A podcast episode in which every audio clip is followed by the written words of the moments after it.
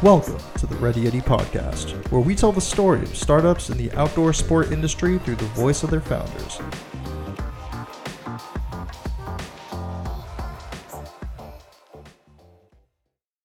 This podcast episode was originally recorded on April 7th, 2020. We wanted to bring this episode back from the archives because we thought it would fit nicely with our current adventure travel themed giveaway. We've cleaned up the audio a bit and hope that you enjoyed this episode with founder Zane Lamprey talking about how and why he started Adventure. What is going on, Ready Yeti podcast listeners? Josh Salvo here, your host. On today's episode, I am sitting down with the founder of Adventure, Zane Lamprey. Zane, thanks so much for taking the time to chat with me. Yeah, we're sitting down, but we're sitting down very, very far apart from each other. Different countries at this point, right? Yeah, that's that's true. That is very, very true. You're in LA, and I'm I'm in good old Canada. yeah, I'm I'm I'm in CA, one of the CAs, and you're in CA, the other place, right? exactly. Is the exactly. abbreviation to Canada CA or is it CN? It's CA, I think. okay. Okay. Good. All right. So, so I was right the first time. I said I should have just stopped. Yeah. All right. So, for the listener that may not be familiar with Adventure, uh, how would you best describe your your brand to them? Um. So we make uh, apparel for uh, thirsty travelers. Um. it's it's kind of a long story to understand who we are, and that has been a it's been a journey to figure out who we are. And I think a lot of brands can relate to that when you think you know who you are, you have an idea of who you are, and the market and, and the customers sort of start to dictate what they think you best represent and why they uh, why they become uh, you know customers fan fans of you.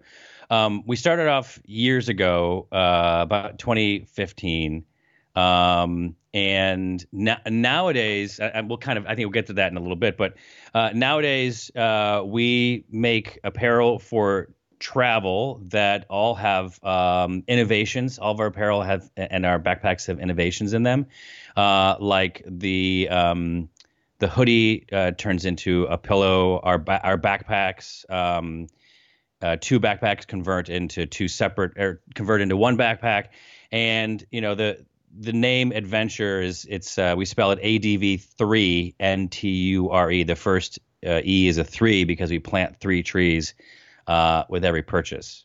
So it's it's not a very succinct answer but i think in the rest of this interview we'll get to why why i sort of stumbled over that.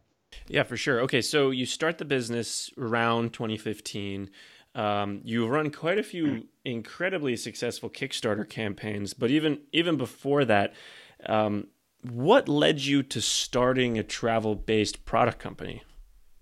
You know, I was. Um, uh, it's funny. I'm, I'm I'm I'm googling something right now because I want to see when we did uh, this our first um, our first Kickstarter, uh, and it's not readily showing me. I think it was 2015. So you know, I had a um, I had a bunch of travel shows. I had a show called Three Sheets where I traveled around the world uh, drinking with locals to get an idea of the local flavor and really learn about people through sitting down, having a little bit of social lubricant, and just getting to know them and and and their cultures.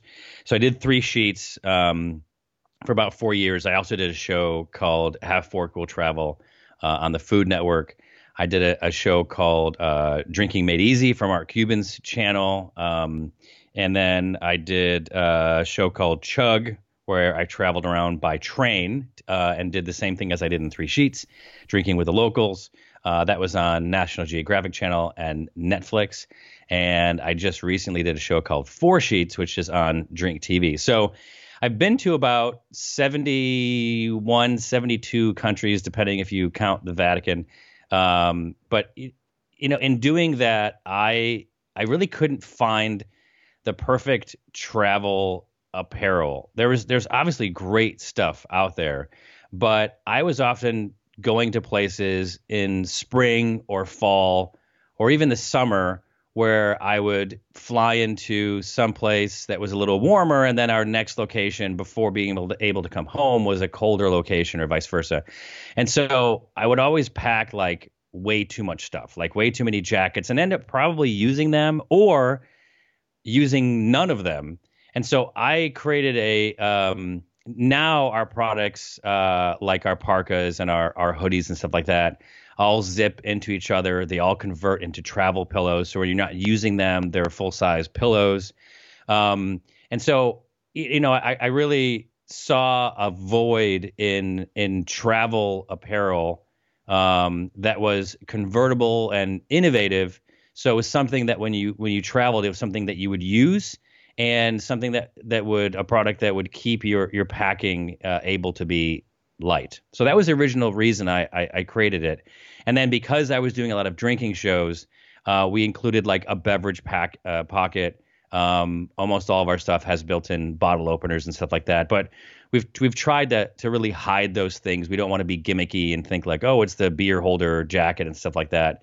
Um, we, we'd rather be product centric first and then innovative innovations second and then probably drinking innovations third after that that's so interesting. So, okay, so TV personality. I'm so curious how you even got into that as, as, its own thing, but I feel like that's almost a separate um, conversation. Um, rolling into sort of the launch of the business, I know you've raised well in the millions of mm. dollars on Kickstarter. Um, is that what you used predominantly to kick the business off, get it off the ground? Yeah, that and my my own money from from the productions. Um, initially, my own money. Um, you know, we I think it was 2015. Um, we did um, or 20, maybe 24. Oh no, okay. So okay, I'll, I'll give you the evolution of it. I, I was doing uh, the show Drinking Made Easy for Mark Cuban's channel HD, HDNet, which is now AXS, and and we were crushing it. We were doing it. we had a great show. We had a lot of fans. The network loved us and then one day I get the call from from Mark, uh, who said, "Hey, show's doing great, but we're we're shut, shutting down the network. We're turning into a live music channel. So unless you can turn your show, which was traveling around the U.S." going to different drinking establishments and turning that turn that into a live show if you can't do that then you know you're done basically in in, in, in not so many words um, and so we were just we were like okay what are we going to do and I, I had talked to my mom and I was just kind of just my weekly chat with my mom. Hey, here's what's going on, you know, whatever. She's like, oh, why don't you do a Kickstarter like Veronica Mars? And I was like, Mom, I don't even know what words you just said to me like back then. And so I was like, all right, let me let me look let me look at this. Like, no, you know what? I, I think I was like, okay, mom, you know, let's leave the business to me. I'll figure it out. I, I don't know if a Kickstarter is right, and I don't know even know what a Veronica Mars is. And so I uh, I went and looked, and sure enough, at that point, Veronica Mars was trying to raise like two million dollars, and I think they did it in the first day. And I was like, we don't have as big of a fan base as them, but we do have a fan base, and our show was basically canceled. We'd gone around town pitching it, and everyone's like, oh, we don't want any drinking shows. Uh, and so we're like, all right, fine, we'll just go do our own. So we kickstarted a show called Chug, which was the first ever crowd-funded television show. We raised over half a million dollars to make six episodes episodes. And then when we were done, we uh, we sold it to uh, Nat Geo, and then after Nat Geo ran it, we sold it to uh, to Netflix, and that just let me know that there there was this tool out there, um, you know, as as Kickstarter, as crowdfunding. But the issue with um, uh, with TV and shows and networks is that it's very very fickle, and and and you know one we had a show on on um, uh, on Food Network called Have Fork Will Travel, and it was it was doing well. It was a it was a well it was a it was a highly rated show. Um, the um, the critics liked it, whatever, and and the person who had bought it and championed it over there went to another network, and so they canceled all of his shows, and it was just like, wow, that was you know, you're messing with people's lives. It's a it's a big deal. Like for one day, you think you're on top of the world, and the next day you're like you have no show, no network, nothing. You're you're back to zero. And so, you know, that was one of the reasons that that I started an apparel company is because I, I'm I'm passionate about making cool stuff. I've always been into apparel and gear, and I wanted something that the harder I worked, the more work and effort I put into it uh, the the better it, it, w- it would do. Like you know, it's whereas in a TV show, the, it's just not always guaranteed. So the next thing we did was we launched um, uh, the drinking jacket, which was a a hoodie that had built in a built-in beer koozie, uh, bottle opener, zipper, um, foldable cuffs that turned into basically gloves. And and I launched that, uh, made that overseas, made that in China, and um, and we did just over half million dollars for that. And it kind of made and then I, I, remember one person saying something hey i love this hoodie but i'm not really much of a drinker. I drink but not not enough to to justify getting a, a quote drinking jacket. And i was like well you know that's kind of just the name of it. It's not really like a drinking jacket like a smoking jacket. It's you know it's it's just like it's a cool hoodie that has innovations. And so we uh, next time around we changed it up called it the Adventure Hoodie, and then raised about two million dollars uh, on Kickstarter and Indiegogo, and that's when we realized, oh, this is who we are. We're not on the nose drinking apparel. We're travel apparel that has these cool innovations and stuff that you would really wear when you were when you were traveling.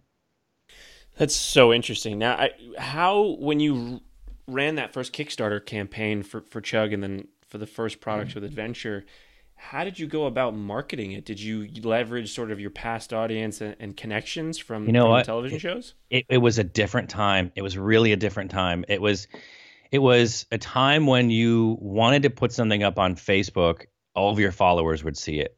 You know, and, and right now I think on Facebook I have like almost 170,000. On in, on Instagram it's like 80,000 or whatever. And and you know, it's it's like um um, and it's by the way, it's Zane Lamprey if anyone wants to follow me. Uh, and, and and nowadays, if you want everyone to see your post, uh, it's this whole algorithm and and I think if I wanted all my 80,000 people to see a post on Instagram, it would cost me about 4,000 bucks. But back then, it wasn't like that. You could speak to everyone at the time you wanted to speak to them. If you wanted to promote it to, to other people, it was it was also easy that along with uh, you know having a mailing list and, and like you were off to the races you could talk to i mean especially back then when i had enough fans and um, you know followers that i could talk to and uh, a newsletter um, that i could send out i could talk to a lot of people whenever i wanted to talk to them and so you know promoting that was just not as difficult as it is now there just wasn't as much as much noise and i think um, you know, the show had gone away. It was away for a year, and I think some the fans missed it, and and people really wanted to do what they could do to help contribute. And so it's a big learning experience. But here's one nearly fatal mistake that I made was I set my goal um, on Kickstarter as five hundred thousand dollars because that was the amount of money I needed to make. I needed to make six episodes. I couldn't staff up and gear up and hire all these people to make two episodes. I would have easily lost a lot of money. So we needed to make six episodes, and for that we needed half a million dollars. And it's with with Kickstarter, it's like people like to see a success story much more quickly. Right. So e- even if I was trying to raise half a million dollars, I should have probably put my goal as twenty five thousand. And for anyone who doesn't know, a goal is basically it's an all or nothing. So if I would have hit that that five hundred thousand, I would get it. But if I would be at 499 when the the clock runs out, uh, I would have gotten zero dollars, nothing. No one's no one's credit card would have been charged and it would have been out. And so because of that, I I broke that five hundred thousand dollars on the last second to last day. So every day before that, we're just like, we don't know if we're gonna make it. You know, we had a team of like five people. Everyone who was on production for the shows before that was still there, and we were trying to figure the the whole thing out. And it was a grind. It was a grind. Now, even though when I do campaigns, I'm trying to hit a million every time. Every time I put my goal at something as like twenty five or fifty thousand, because we know we can hit that in the first day, and people like a winner. You know, they they want they want to know that if they if they back this product, that they're actually going to get it. Not like, oh, we'll see if I actually get it. They want to kind of be excited about it, and if they're excited about it, they tell their friends and that kind of thing. So there's a lot of like psychology and groundwork uh, that goes into running a successful crowdfunding campaign. And at the end of the day, there are the there are X factors that you just can't figure out. E- even if you think you have an, I, I've I know people that have had amazing products. I thought they're amazing, and I thought they're going to be a slam dunk, and they and they they couldn't even raise enough to to uh, to successfully fund their their campaign.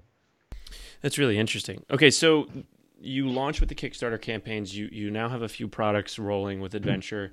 Mm-hmm. How have things really grown from those first couple of Kickstarters to, in 2015 to now in 2020?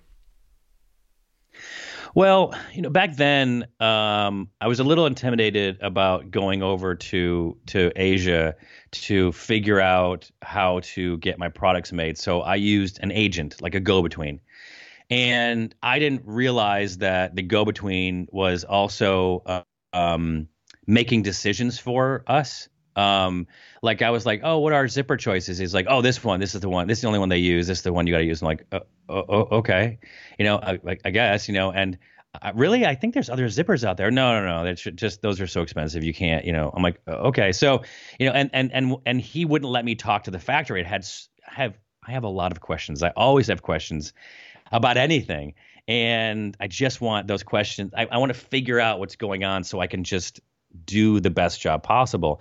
And so with that agent, he was sort of filtering us. We never knew where the, where the factory was. We couldn't talk to them. Certain things we wanted to change, we would have to explain to him. He wasn't even in, in LA when, when we were, and and so we would have to call or email him and take pictures and try to explain it to him, and then he needed to explain it to his person in Asia, who would then go to the factory and explain it to them, and then the response would come back through the you know the operator game and and you know you'd give 10, 10 changes to a product and you'd get it back and six of them were made two of them were made incorrectly and two of them were ignored and you never knew why.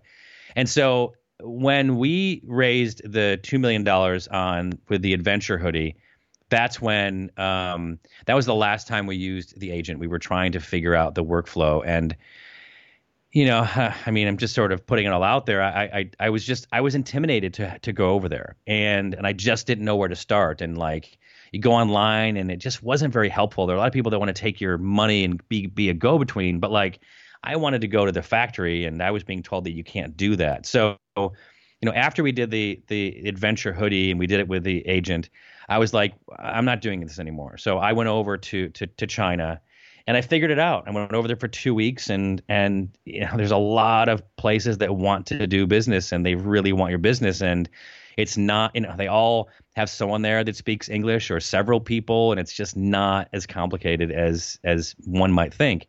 And so I went over there, and we had our our our our next round, the adventure jackets, we had them made over there with a with a good a really good company that was environmentally responsible. They did really good work, and I just sort of learned the difference between making it on your own and making it with you know with an agent and going through a fa- you know the manufacturer directly.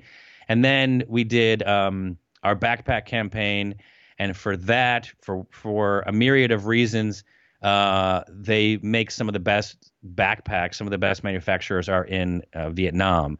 So i spent you know I, I did several trips and spent a bunch of time over there making our products and stuff like that. And and and um and that's kind of got us to you know the, where where we where we are right now almost um, so I'll, I'll I'll kind of leave it at that, and then I'll let you tee up the sort of next the, the next part of it. Yeah, for sure. So I know we were we were talking um, offline about how you're looking to move manufacturing back to the states, and that's got its own slew of issues. I'd mm-hmm. love for you to yeah. kind of work through that process and explain like why you're you're deciding to make that decision and, and what's really challenging about it.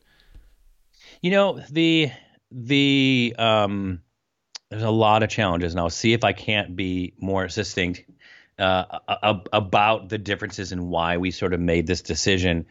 Um, you know, in Asia, um, there's there's a bunch of factors. One is they are heavily, heavily into manufacturing. And that starts from the fabric to the buttons to the zippers to the webbing, which is we call this the straps and everything, and and, and you know on the on the garments, um, to the magnets. Um, it, you know everything is made over there, and they all work together. And so if you go over there and you say, I want this innovative jacket that's got buttons and zippers and magnets and faux fur and and and you know whatever whatever kind whatever you want they they can do it. And they have the connections and they have the um the uh the the resources uh, and they have the technology to make that all happen. And the technology is a very important piece of it because specifically like I'll just talk about jackets but it really runs the gamut with all sort of manufacturing all products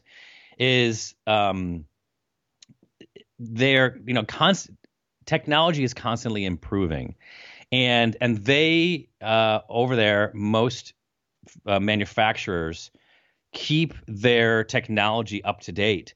And there's something called uh, sealed seams, steam sealed seams, and that is if you have like a raincoat and you you you sew two pieces of fabric together, the needle holes that you make will you know are perforations, and you will get water through those. So they have a, a machine that steam seals those seams and basically puts a piece of tape over it and seals it. The machine to do that is fairly simple, um, but it can cost over $100,000 or more, and the technology for it is constantly improving.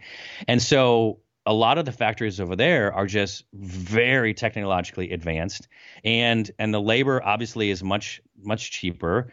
And so if you want to have something technically done laser cut steam sealed seams and all this kind of stuff um, it's just not that big of a deal over there and it's not very expensive. Uh, whereas in the us if you want to have like a high tech jacket made you're, you're kind of out of luck because we just don't have the the um, the technology. Um, we're just not up to date with all those because we're not doing high volume, and and one of the reasons is because we pay our um, our, our people living wages, you know, over here. Uh, it's it's different and much different in a communist country. Um, so, you know, it's it's it was to make something like that, you kind of have to do it over there. And the same thing with the backpacks. Our backpacks are so technical um, if we made our backpack in the U.S., if someone even dared to make it, it would cost $150 just to make, just to make it. You know, my my wife, um, especially during this uh, this quarantine uh, time that we're in, she does um, she knits, right? So she makes blankets, and she makes blankets just for friends and and family, and just kind of something to do, and she enjoys it. It's kind of like you know therapeutic and it's artistic and and someone asked her uh, on her social media because she posted a picture of it. She said they said, "Hey, can I buy that blanket from you?" And my wife's like, "Well, let me see. I I have probably about a hundred and twenty dollars worth of yarn in here um, because yarn's expensive. It was a big blanket, and she's like, I probably have." 30 hours into this blanket. So what's my time worth? If it's even if it's 20 bucks an hour, that's 600 for for labor and a hundred dollars for the material like no i'm not going to sell someone a blanket for seven hundred dollars. That's just not you know that's not how it works. But it's a good analogy to to understand the difference between over here and over there because you could you could go to marshalls and buy this beautifully knitted it's machine knitted but it, but it would look the same if not better than what my wife's making and you could go buy for 20 bucks. And why is that why is that the case? And there, so really all the factors that i said sort of add up to that. But the other thing, and again, and with the backpack and all that kind of stuff, and and we found amazing companies. We really like the people that we work with, but at the end of the day, I I was just I'm making stuff over there to sell over here. We're a very environmentally conscious and friendly company, and you know to make stuff overseas and to freight it over here and then and then freight it to our our, our fulfillment uh, house in, in Kentucky where it then gets shipped around. It's like stuff's just moving so much and all over the place, and it's just always been kind of bugging me. And so we are now looking into making a shift.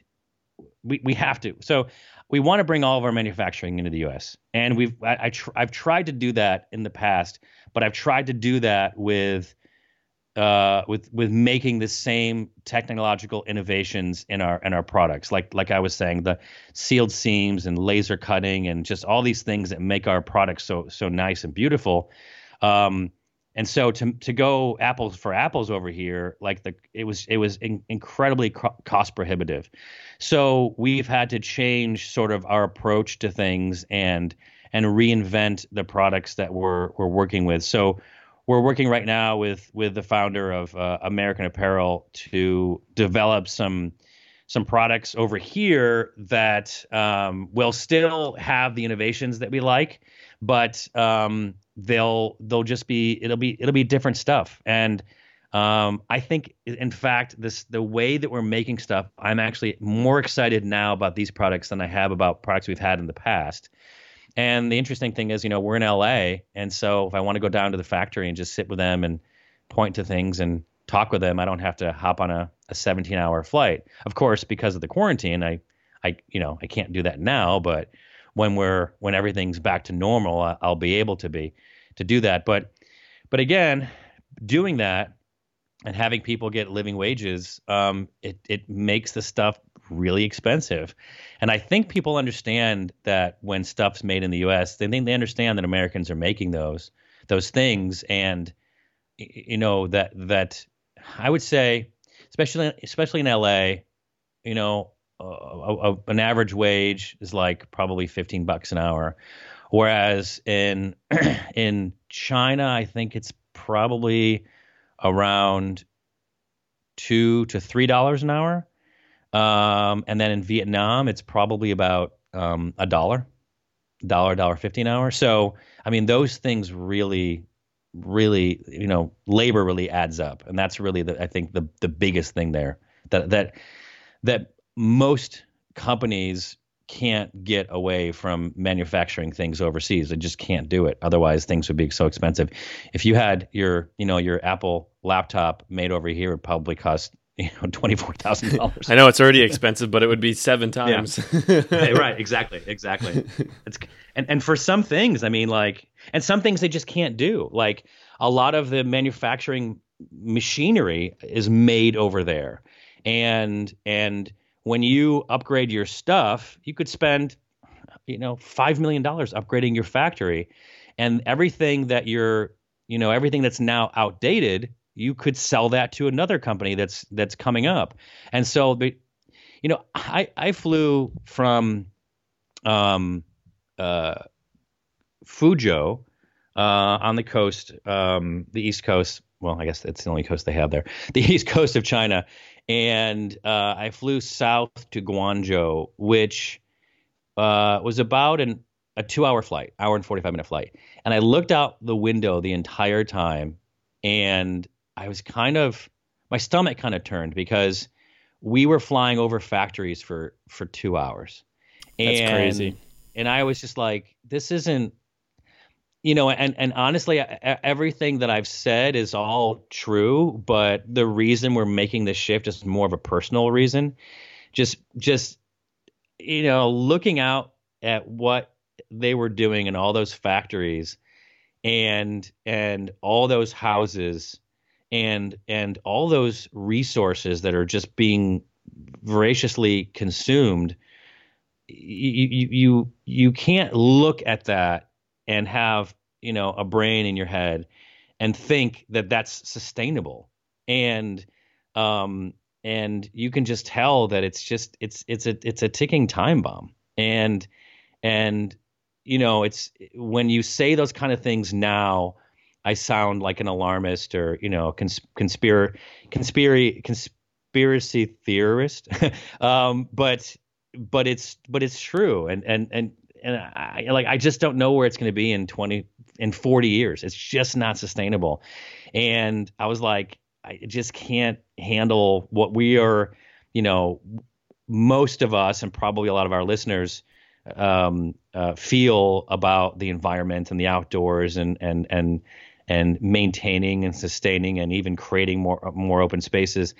Um, and so, and to see what they're doing just to keep up with d- the demand of of Westerners and the rest of the world, and it's one of those things where everyone's like, you know, it's like the, like the emperor's new clothes, and everyone's just like, does are you guys seeing this? Like this is right. this is this is this is happening. Like, you know, again, it was a two hour flight. It's like flying from from Los Angeles to to Portland or New York City down to like uh, Atlanta, Atlanta right? or something. Yeah. Yeah, and it's and it's and it's solid factories, no breaks, no breaks, solid factories the whole flight, and it was just like uh, it was it was it, it blew my mind, and I was I was very affected by by that and other things that I that I saw. Again, we we vetted our factories where we knew and we know that the products that we have are are amazing and they're the best that we could get and and, and they were very expensive because of those things. But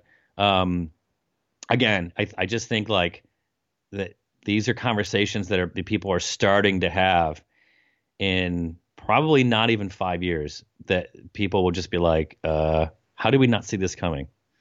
It's So- actually kind of amazing, right? Especially with COVID nineteen happening right now and the shutdown Yeah, that's right. happened in Asia and all over the world. You see the one of the w- one of the few positives that's coming out of this is the lack of pollution. right. And there's all of those images coming out of showing like pollution over major cities, and China was one of the Mm-hmm. first ones to come out since the virus started there. But I, I guess my question is how how do because I've always thought about this too. Moving so moving production to the states, how does that sort of solve or help improve um, that sort of strain that we have on our planet? You know, there there's two things. So one, when I was on that flight and I had that sort of epiphany, and it wasn't an epiphany. It was it was the straw that broke the camel's back. It was like, come on, man, don't don't, don't ignore what you've been seeing. You know, it wasn't the first time I'd seen stuff like that, and and and, and just come to the realization. Um, it was, but I was like, but I don't want to champion bringing this to the U.S. because I don't want us to become over industrialized and and creating pollutants and everything like that because you know when those when com- companies they take shortcuts and create more pollution because of the bottom line and and you know people are always going to try to get around it and lobbyists and politicians and and corruption and all this kind of stuff. It's just you if if we were doing all of our manufacturing over here it would it would get messy and, and everything would get messy and the environment would get messy and we would be in a downward spiral. And so i was like i don't know if i want to bring all that stuff over here. And you know like i said for for certain reasons technology being and and and, and the workforce um being the other it, it's it's it's not going to happen for a lot of companies.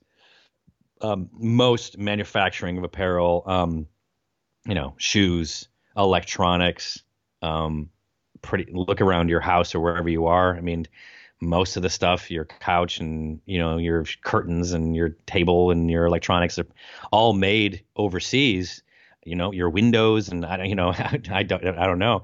Um so it's really not going to happen anytime soon.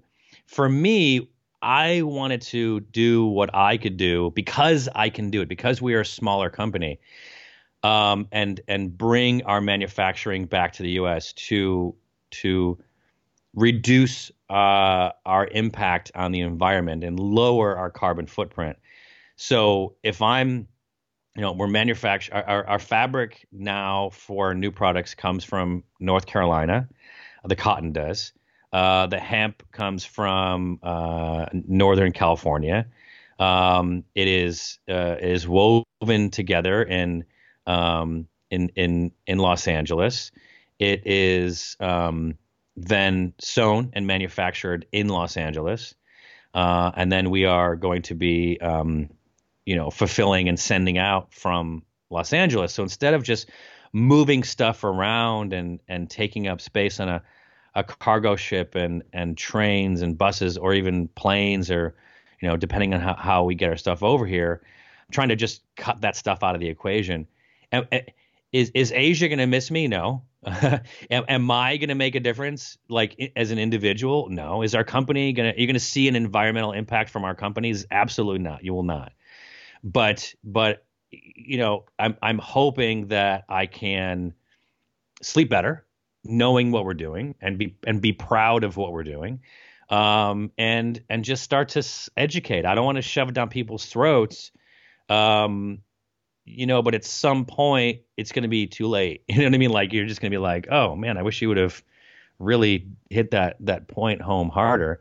Um, so you know, we just we we we plant three trees with every purchase in the U.S. Um, we work with a, a company called Green Forest Work, um, uh, which works out of uh, the Appalachian region, and that's a whole other can of worms. But what they do is there's areas that you know mining used to be you know dr- for the most part drilling in and, and going un, under the under the, the the earth and doing their thing but uh, it was found to be much cheaper if you just chop the top of the mountain off and get your stuff like that.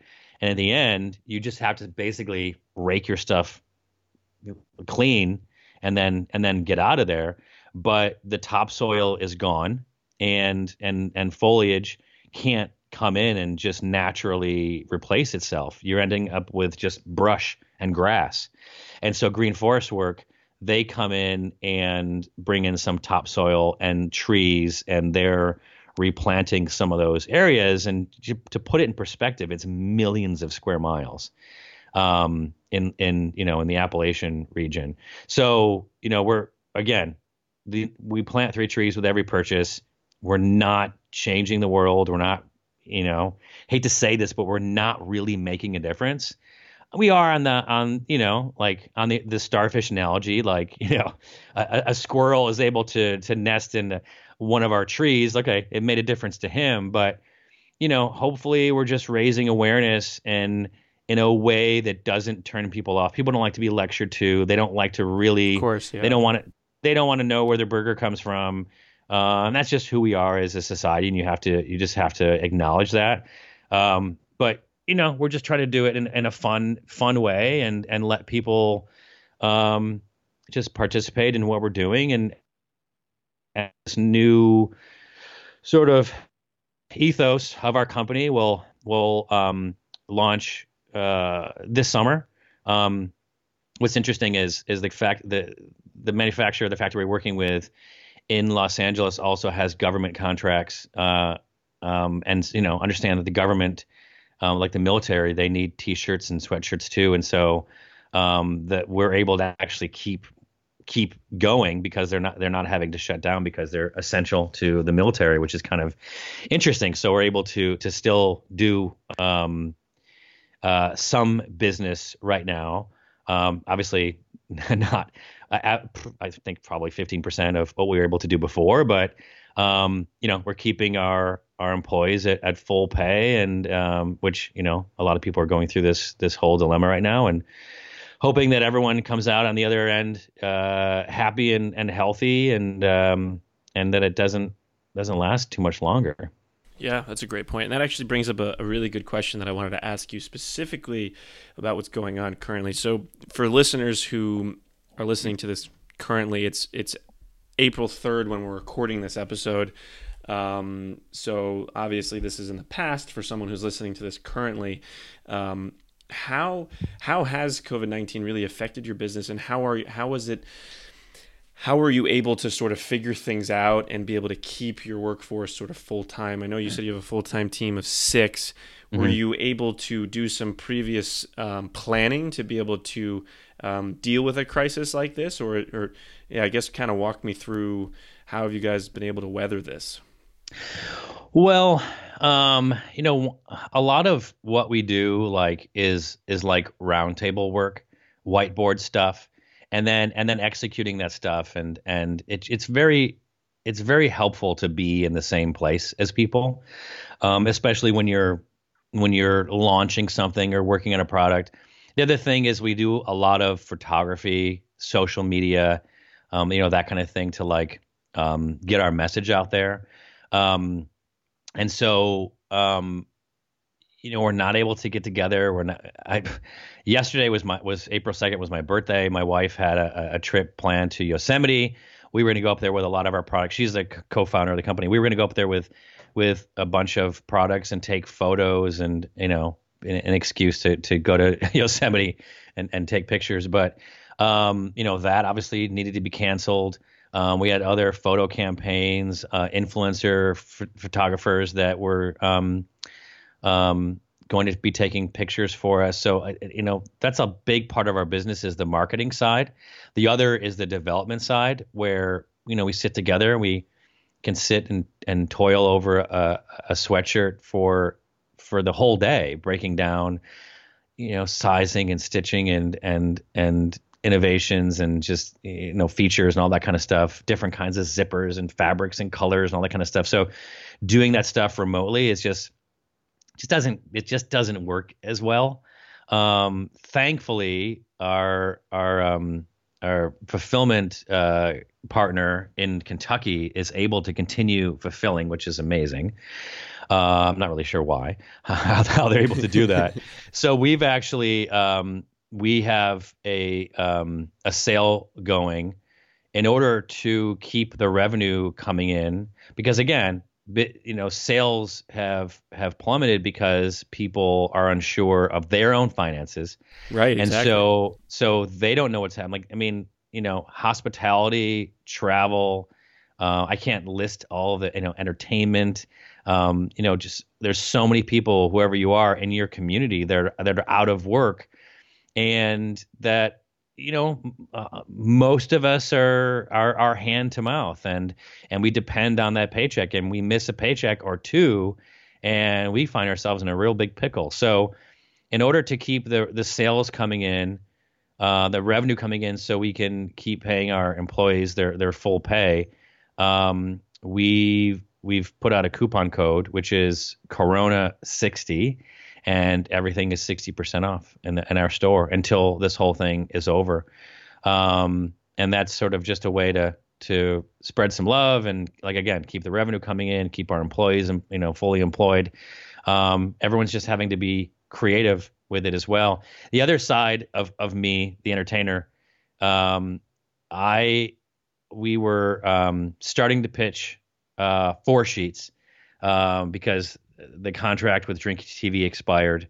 And so we were starting to talk to networks about getting that show picked up and possibly shooting that this summer, which is now not going to happen. Um, and I had a 70, 70, 70 city comedy tour where I was going to 70 different breweries to do my stand up. Um, which is all about the travel and the drinking shows and all that kind of stuff, um, stories from that. And so we were um, going to launch on April 10th. Uh, we were going to, that would be the first show. We were going to start selling tickets on March 17th, which, which was St. Patrick's Day. So that all got, got thwarted. And we now just have to wait. So at this point, we've already moved the April shows to September. Now the May shows are being moved to October, and we're having to shift that whole thing. I have a lot of friends that are comedians producers, actors, um, directors, you know, that everyone in the entertainment business, and everyone's sort of like on hold. And the the thing is, like, there's never been an on hold except for like the writer's strike or something like that. But that didn't affect everybody. This right, affects right. this this affects everyone. And and the the the, the kicker for it is that y- you just don't know what the end of the, t- uh, tunnel is. It, it could it, it could be April 30th. It could be May 30th. It could be July. I mean, we don't think so, but we don't know. Yeah, we really don't have any idea. so like all this, like so much production happens in the summer, um, and it's just all on hold. And I just, you know, there's just there's there's a lot of people that are just trying to figure out how to make it through this, and and it's not like oh, I just have to figure out how to get two more weeks. Okay, I can do that. It's like uh, you know, you just don't know one where month, it is. It's potentially six months. yeah, ex- exactly.